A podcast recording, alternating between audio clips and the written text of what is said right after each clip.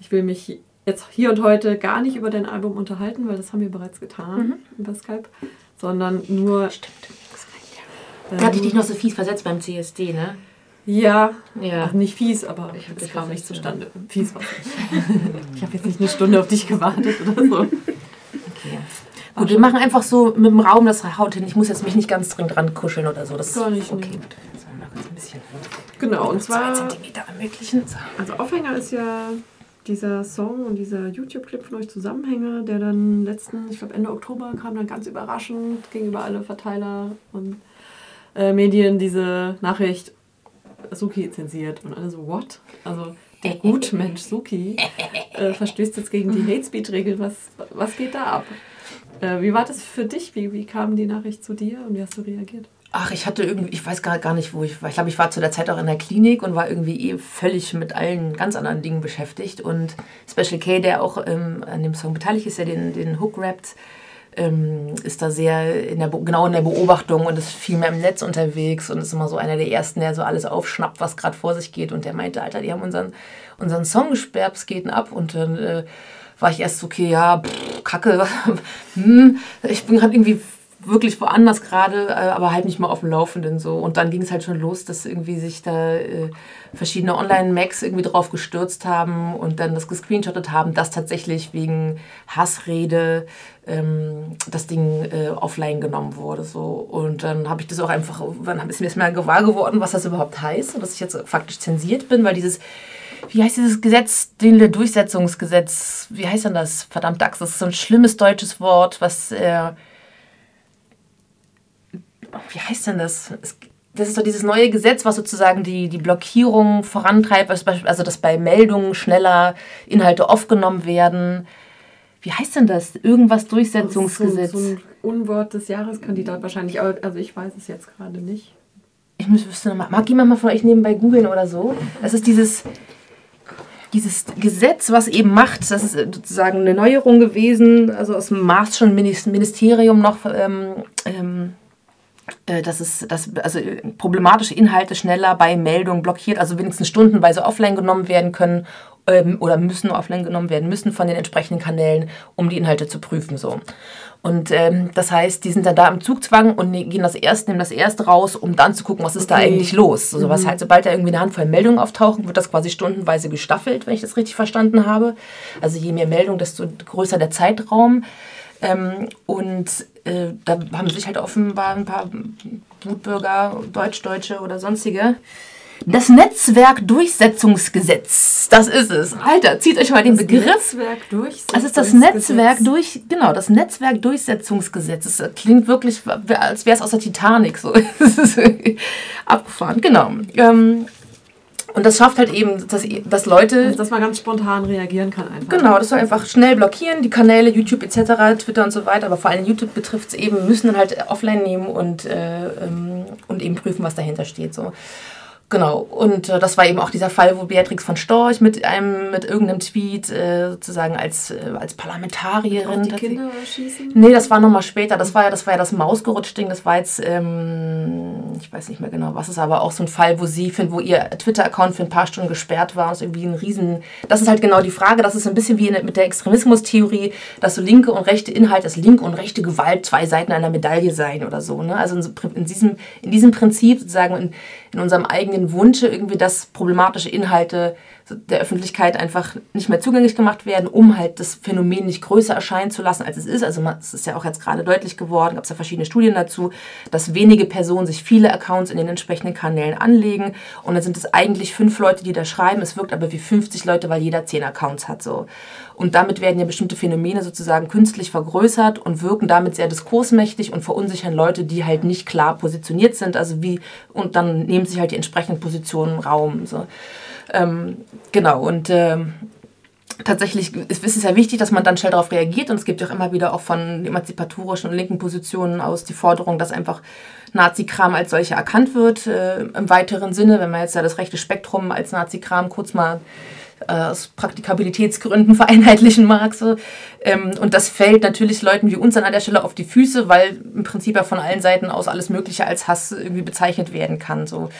Ähm, genau, und dann habe ich aber tatsächlich, nachdem dieses Posting von mir kam, wo ich so verschiedene Leute, also verschiedene Artikel, die irgendwie dann rund gingen, also was sich in Noisy und Weiß und Bento und wer da noch alles geschrieben hatte, habe dann eine kleine Sammlung draus gemacht, habe das gepostet und gesagt, hier, Leute, was geht denn ab, ey?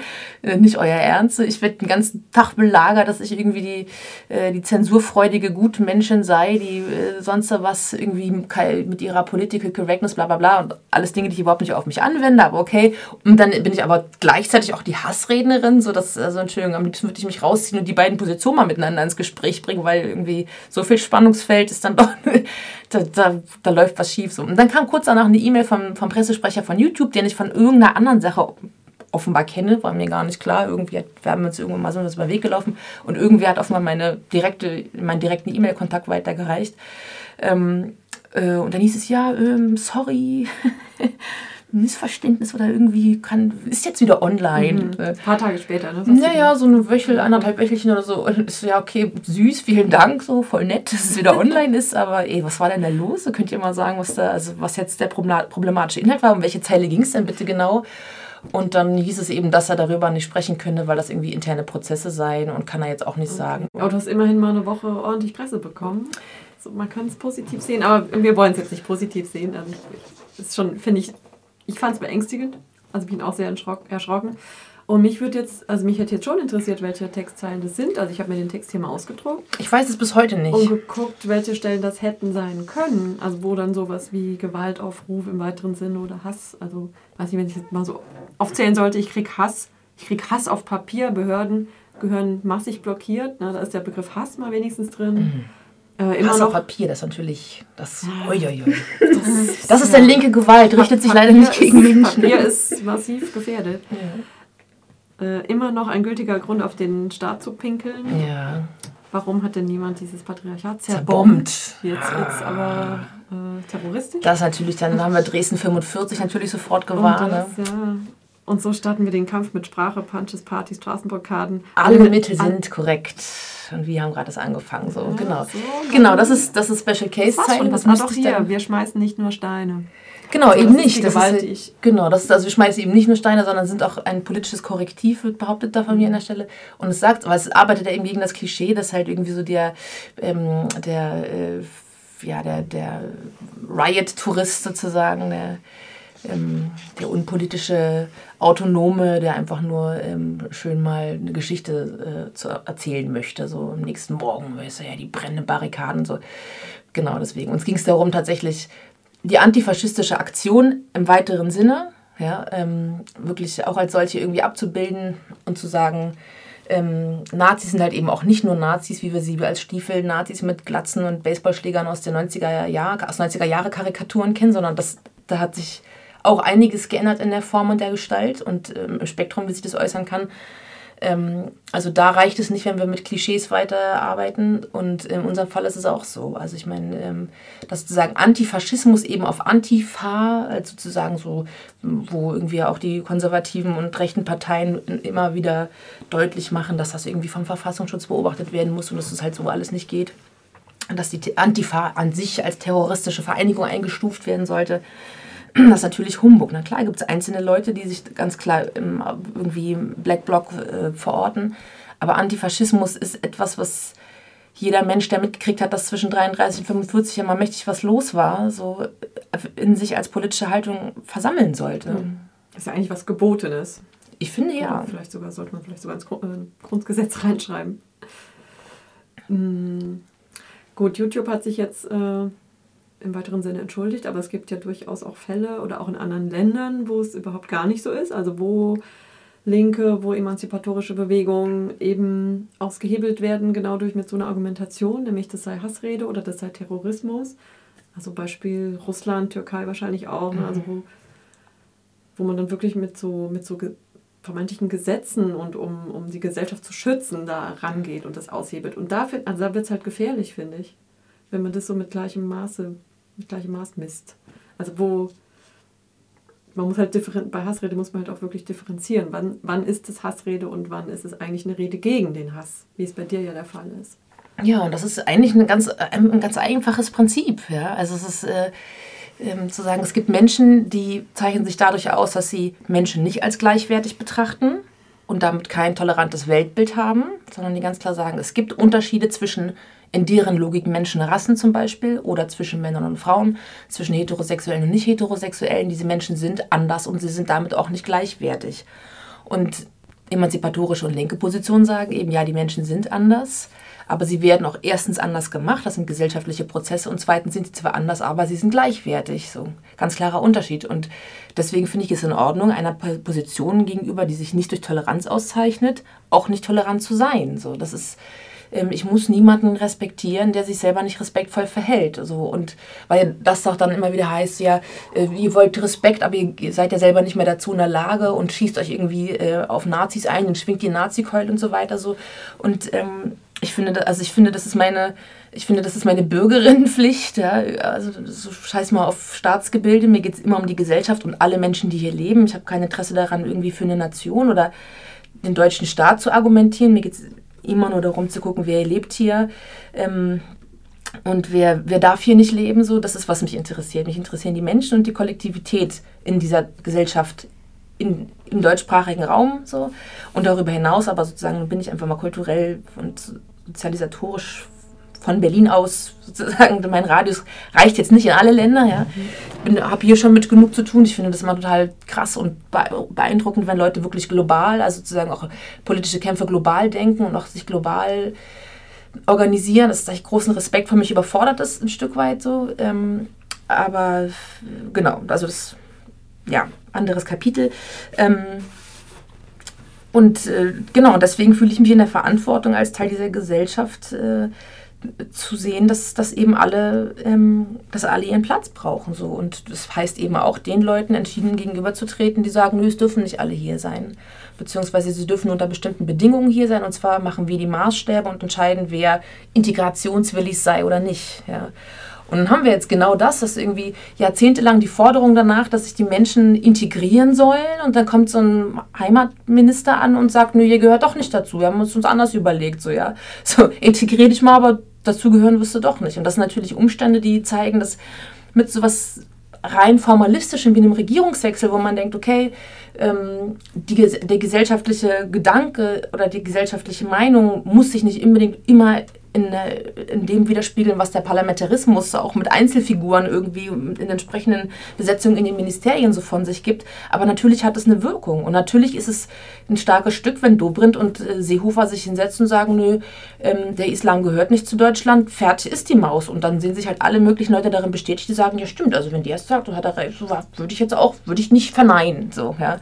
Und das schafft natürlich ein anderes gesellschaftliches Klima. Und ich finde das bedrohlich so. Es ist gar nicht immer unbedingt die AfD, es ist nicht immer unbedingt die NPD. Es reicht völlig, wenn wir uns irgendwie in den Unionsparteien umschauen. Ähm, und deswegen finde ich auch sozusagen, also finde ich, und das wird dann eben schnell als Nazi-Keule schwingen empfunden, mhm. dass für mich das konservative bis ähm, nationalsozialistische Spektrum wirklich ein Spektrum ist. So. Und wenn wir ganz viel Pech haben, reicht es sogar noch in die Sozialdemokratie hinein, wenn wir uns irgendwie Leute wie Sarrazin und so weiter anschauen. Ähm, oder auch eine Sarah Wagenknecht hat sich problematisch verhalten in Bezug auf äh, ähm, äh, Fragen zur, zur Situation von Geflüchteten und so weiter. Also es ist auf jeden Fall, also Differenzierung, ist, also sozusagen das ganze Rechts-Links-Ding ist und die bürgerliche Mitte, die sich so als so, so schweizmäßig als neutral gibt, das, ist, das haut halt alles schon lange nicht mehr hin. Und deswegen finde ich es gerade wichtig, in aller Deutlichkeit dann auch zu sagen, so, ich muss, ich muss. Würdest du sagen, dass da Hate Speech schon beginnt? Also bei Aussagen von Seehofer zum Beispiel? Und wie groß ist dann die Keule, also passt du die Keule, mit der du drauf hast, an? Mhm. Die Mittel, passt du die an? Ähm, ja, also ich kenne Leute in der SPD, also bei den Jusos, die ich sehr gerne mag und die cool sind, so, die, die einen guten Job machen, die ein wichtiges Korrektiv innerhalb ihrer Partei sind. Und mir fallen eben auch Leute ein, wo ich, wo mir jegliche Sympathie, politische Sympathie flöten geht. Und, äh, ähm, und na klar, es ist immer wichtig, eben nicht alle über einen Kamm zu scheren, aber ich finde von einem Spektrum zu sprechen auf jeden Fall etwas, was der Situation gerecht wird. So und, äh, und nicht zu sagen, die sind irgendwie alle gleich, sondern natürlich gibt es da Unterschiede. Es gibt ja auch in der AfD unterschiedliche Flügel so.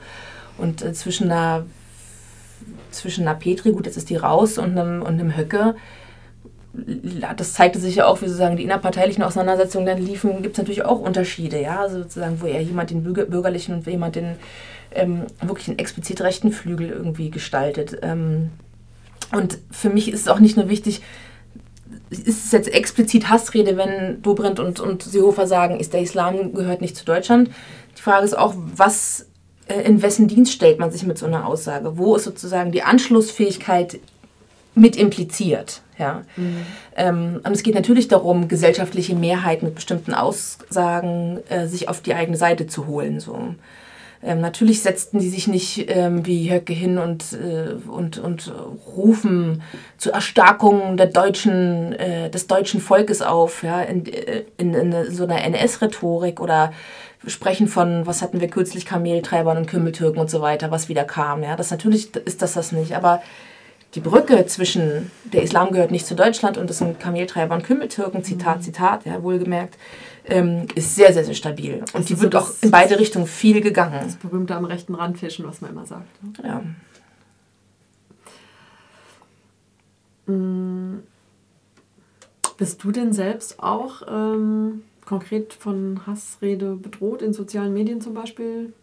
Von Rechten oder wem auch immer? Ja, na klar, kassiere ich alles Mögliche. Also, es ist, also bei Instagram ist ganz süß. Instagram ist so der, das, Inter das Kuschel-Internet.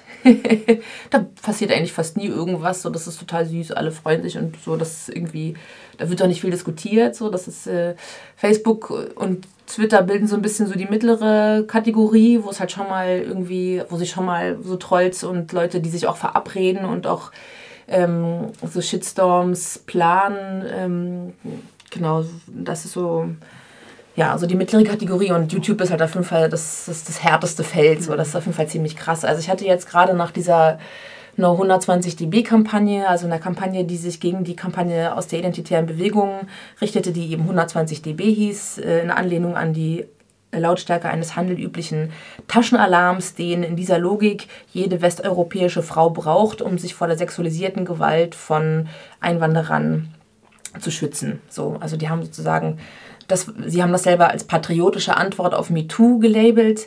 Ähm, faktisch war dann die Reihung, wer schon mal Erfahrung gemacht hat mit äh, Überfremdung, Gewalt und Missbrauch. Ja, und da zeigt sich ganz klar, wie die, wie die Agenda aufgestellt ist, also in welcher Reihe da sozusagen die politische Priorität gesetzt wird.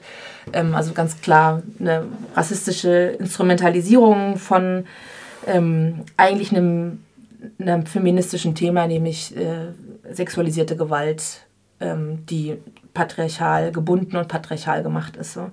Ähm, genau, habe hab ich mit einigen anderen Frauen und äh, Change.org eine ähm, diese Gegenkampagne initiiert und danach ging es auf jeden Fall ziemlich krass ab. Also da waren das nicht die üblichen sexistischen, queerfeindlichen Kommentare, sondern auch eben massiv viel ähm, explizit rechte Positionierung, so weil ich auch explizit die identitäre Bewegung quasi als Raum, in dem dieses ganze Kampagnending irgendwie entstanden ist, benannt habe an verschiedenen Stellen. Martin Sellner persönlich äh, hat dann auch bei Twitter geschrieben, dass äh, ähm, Menschen wie ich dafür verantwortlich seien, wenn die westeuropäische Frau von sexualisierter Gewalt bedroht ist, weil wir Feministinnen ja unseren Lieblings, ähm, äh, unserer Lieblingsminderheit, den ausländischen Männern, ständig irgendwie Täterschutz äh, ermöglichen. So, ja? Also das war sozusagen der Subtext davon. Und ich denke so, also das finde ich halt hart, das finde ich eigentlich krasser, als wenn irgendjemand sagt, hey, du hässliche Fotze, du brauchst mal richtig und dass du wieder voll musst du mal einen richtigen deutschen Mann haben oder sowas, was sonst so manchmal kommt, so, dass sie halt irgendwie so, ähm, äh, so äh, Vergewaltigungs, äh, wie nennt sich das, korrigierende Vergewaltigung, Korrektiv. Korrektiv, das ist nicht korrigierende Vergewaltigung. Corrective Rape ist halt um, um homosexuelle Frauen. Um genau, zu, zu richtig genau, aber das halt nochmal in Bezug auf meine, meine antirassistische, meinen antirassistischen Wahn sozusagen, ja, das wird dann gerne mal kombiniert. Und äh, genau, nee, aber das fand ich krass, wo ich mir seit Jahren irgendwie also in alle möglichen Richtungen Maul aufmache und irgendwie sexualisierte Gewalt thematisiere und natürlich total froh bin, dass es sowas wie MeToo und so weiter gibt, ähm, dass die Debatte sich einfach aus bestimmten Räumen hinaus bewegt und wirklich sich gesellschaftlich breit aufstellt.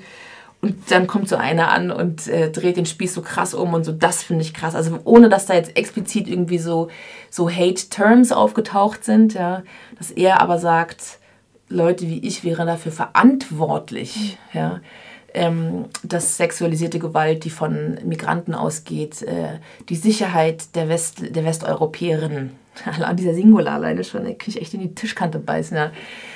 ähm, äh, dass die dadurch bedroht sein. So, das das finde ich krass. Dann, das, ja, also das sind dann Momente, wo ich und dann gibt es noch so ein paar Trollseiten. Ich weiß gar nicht, wie, dieses, wie diese Szene oder dieses Phänomen heißt. Es gibt so ein paar Männer, die ähm, so also explizit antifeministische und auch sehr islamfeindliche so Blogs machen, die, die ähm, in, in, ihrem Sprech so Social Justice Warriors irgendwie aufgreifen und die halt total verunglimpfen und in so einer sehr gestellten Sprache Analysen von irgendwelchen Beiträgen von, keine Ahnung, so Leuten wie Tarek Tesfu von Tareks Genderkrise oder auch, äh, keine Ahnung, Anne Wiezorek ist auch jemand, so in Amerika wie es dann sozusagen eine Anita Sarkeesian, die da halt ähm, im Zuge von Gamergate irgendwie äh, da stärkstens äh, attackiert wurde. Und die machen dann halt so 20 Minuten, wo sie dann so Bildmaterial von ihr nehmen und halt alles irgendwie, also sie, das so pseudo durchanalysieren und erklären, warum wir die eigentlichen Nazis sind,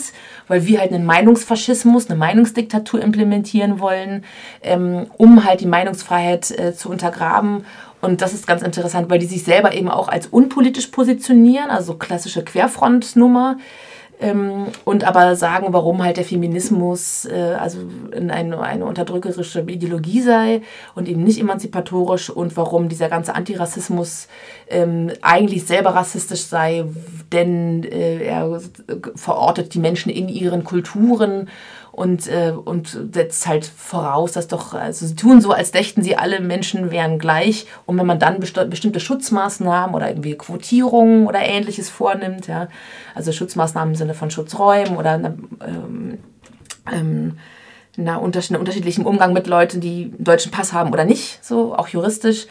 Ähm, also, dass, keine Ahnung, zum Beispiel, wenn du einen deutschen, einen deutschen Sexualstraftäter hast, ähm, dass, der, dass der natürlich dass der natürlich, also das skandalisiert wird, dass der eine andere Konsequenz hat als jemand, der deswegen auch abgeschoben wird. So, das sind einfach zweierlei Maß. Das gilt es so, also als die Sexualstrafrechtsreform 2016 im Sommer kam, ähm, gab es natürlich eine, eine, äh, eine, Unbehagen darüber, dass da, dass im Zuge dessen auch gleich sozusagen die Abschiebung von Leuten ohne deutschen Pass mit untergewürfelt wurde. So, das heißt, es gab eigentlich einen riesen Fortschritt, dass sich die Situation verschärft dass sich die Gesetzgebung verschärft. Andererseits äh, einen großen Ärger darüber, dass das eben für Leute ohne deutschen Pass heißt, dass sie abgeschoben werden. So. Ähm, genau, und da habe ich irgendwie auch so ein 20 Minuten kassiert, wo er halt irgendwie mir erklärt, warum ich halt völlig wahnsinnig sei und überhaupt nicht weiß, wovon ich rede, dass ich irgendwie mir nur so meine Meinung in meinem feministischen ähm, äh, digitalen Netzwerk zusammengegoogelt hätte und äh, er mir halt so die Welt erklärt. So. Aber halt immer mit so einem sehr, auch mit so einem sexualisierten Sprech und so und dann auch so, ja, ja, das irgendwie der ja, ja, also es äh, ist, na klar, ist alles vorhanden. Irgendwie, ich bemühe mich immer, das nicht persönlich zu nehmen und zu gucken, okay, wir sprechen Diskurse miteinander. Der kennt mich ja gar nicht so und ich bin ja auch sozusagen nur eine Stellvertreterin einer Debatte. Also ich ähm, habe mir da auf jeden Fall ganz gut eigentlich so ein, also ein Abstraktionsvermögen irgendwie raufgeholt mit der Zeit. So. Gehst du darauf ein? Gehst du in Diskurse mit manchen? Nö, nö, nö, nö. Ich finde meine Lebenszeit zu schade. Also ich finde es eher, ich finde eher so ein bisschen, also ich, hab, ich muss mich schon immer bemühen, das nicht zu pathologisieren, dass Leute sich wirklich hinsetzen und stundenlang diese Videos machen, wo sie dann während des Arbeitsprozesses schon bei Twitter so die ersten Snippets rausreichen, um zu sagen, da gab es irgendwie so eine Szene, wo der sich ähm, minutenlang über meine Zähne aufregt und sagt, boah, was geht mit der Fresse, Alter, der kann ich nicht ins Gesicht gucken so und redet halt voll lang über meine Zähne und hat daraus so ein, so ein 20 Sekunden schon mal bei Twitter hochgeladen. Und ich denke, was machst du? Was ist, Alter, du, du, das ist deine Lebenszeit. So ernsthaft so? Das, das, das brauchst du? Das, also ich muss mich wirklich bemühen, das nicht irgendwie als, als irgendwie, also ich muss mich wirklich bemühen, das nicht zu pathologisieren. So. Und ich also ich spreche darüber, ich würde das halt niemals irgendwie retweeten und sagen, dieser Typ macht das und das. Aber es gibt schon, also in Interviewsituationen spreche ich halt schon darüber. Dass, also gerade das Martin Sellner-Ding fand ich krass. Ähm, das war schon heftig. Und jetzt kürzlich hatten wir nochmal Beatrix von Storch. Das war dann für mich einfach nur noch ein Promo-Tool, so, die sich halt darüber aufgeregt hat, dass sie, ähm, sie als GEZ-Zahlerin das ein Unding findet, dass, weil ich mich auf den Tortenwurf beziehe, der vom Pen-Kollektiv vor zwei Jahren da initiiert oder gemacht wurde in einem Song und aber eben mit dem, mit dem Satz, eure Tortendiagramme sollten in der Storcher Gesicht landen, also zu sagen, ich thematisiere eigentlich den Einzug der AfD in die Parlamente, ähm, aber mit der Referenz natürlich auf den Tortenwurf so. Und äh, genau, und hat sie sich voll aufgeregt. Und zwar für mich natürlich, hat sie mir absolut zugearbeitet. Äh, und ich habe mir dann aus dem Tweet ein T-Shirt gemacht. So, und so kann es dann auch gehen. Ja. Voll. Und dann ist, und dann ist da gar kein Hehl. Natürlich ist es für mich nur noch Werbung. Dann schreibe ich hier, guck mal, was Beatrix geschrieben hat. So voll geil, endlich Beef. Hier sind meine Tour-Dates. So, was soll ich denn sonst mit sowas machen? So. Na klar, so vielen Dank. Es ist wie als feine Sahne Fischfilet damals zur vorletzten Platte irgendwie im Verfassungsschutzbericht in Mecklenburg gelandet ist und dann gehen die halt mit dem Präsentkorb zum Innenministerium und bedanken sich dafür. So. so AfD proudly presents. Na voll so. Powered by, genau. ja. ja, vielleicht äh, zum Schluss nochmal eine Kurve, ein bisschen anderes Thema. Also geht es eher um Political Correctness und Kunstfreiheit, also Stichwort Hip-Hop ist ja auch immer so ein gefährliches Gebiet, wo auch viel geht und glaube ich auch viel Quatsch passiert, also jetzt zumindest aus meiner subjektiven Sicht.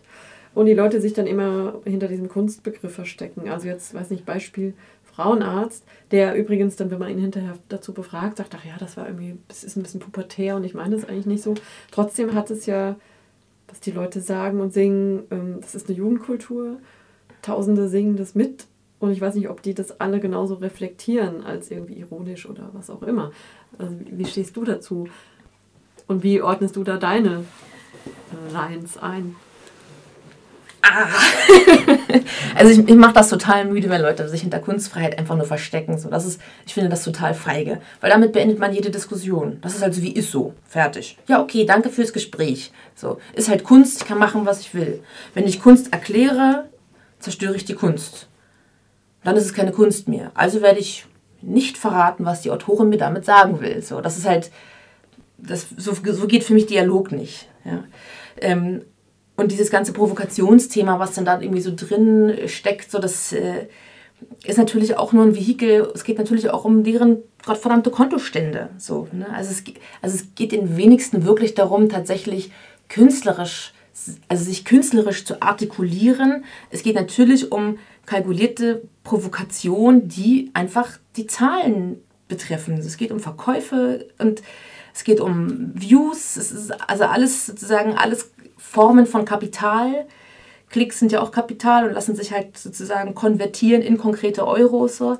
Ähm, und, das, und, und wenn mir damit Kunst kommt, so dass, also mich, ich sage nicht, dass nur das eine oder das andere gilt, es kann auch eine Gleichzeitigkeit geben, aber ich finde, dass von Leuten, die die viel, wo es viel um Selbstdarstellung geht und ganz wenig um welche Inhalte auch immer mit sowas kommen. So, es, es macht mich wirklich, wirklich müde. So. Und ich halte das für eine Verweigerungshaltung. So, das ist halt so, ja, nee, das ist aber meins, ich mache das jetzt, tschüss. Und dann, dann zeigt sich, dass solche Leute kein Interesse daran haben, tatsächlich zu diskutieren oder irgendwie sich auch inhaltlich voranzubringen, in einen Austausch zu gehen, auch um ihre eigene Position zu erklären oder zu markieren oder einfach zu behaupten.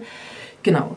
Ähm, ich glaube, dass Rezeption von Kunst und Kultur sehr, sehr unterschiedlich verläuft. Es gibt Leute, die das sich, die, Leute unterschiedlichen Alters. Also es sind gar nicht immer nur die sehr jungen Leute, ähm, die damit, die einfach sozusagen nicht darauf vorbereitet wurden, sowas zu dekodieren anständig und das gut für sich zu sortieren und zu abstrahieren und halt zu peilen, okay, ich muss jetzt nicht einer Frau mir meinen Schwanz ins Gesicht prügeln und äh, einfach meine Dominanz darüber äh, klarziehen und meine Männlichkeit dadurch sichern. Ähm, das ist ein bisschen wie mit Internetpornografie, so, wo einfach auch, wo es Leute gibt, die ganz tolle, liebevolle äh, Beziehungen haben und irgendwie nicht glauben, dass sie irgendeiner Frau irgendwie trocken ihren Schwanz ins Arschloch rammen können, weil sie das in, in, einem, in einem Porno gesehen haben. Dieses, denen es klar ist, dass das irgendwie, das ist wie Formel 1 fahren, wenn du aber ein Fahrrad unterm Arsch hast, ja. Und es gibt Leute auch unterschiedlichen Alters, die das tatsächlich für, da, wo eine Normalisierung stattfindet. Auch in Bezug ganz interessant, wie Frauen sozusagen sich selbst wahrnehmen und was sie klar machen. So.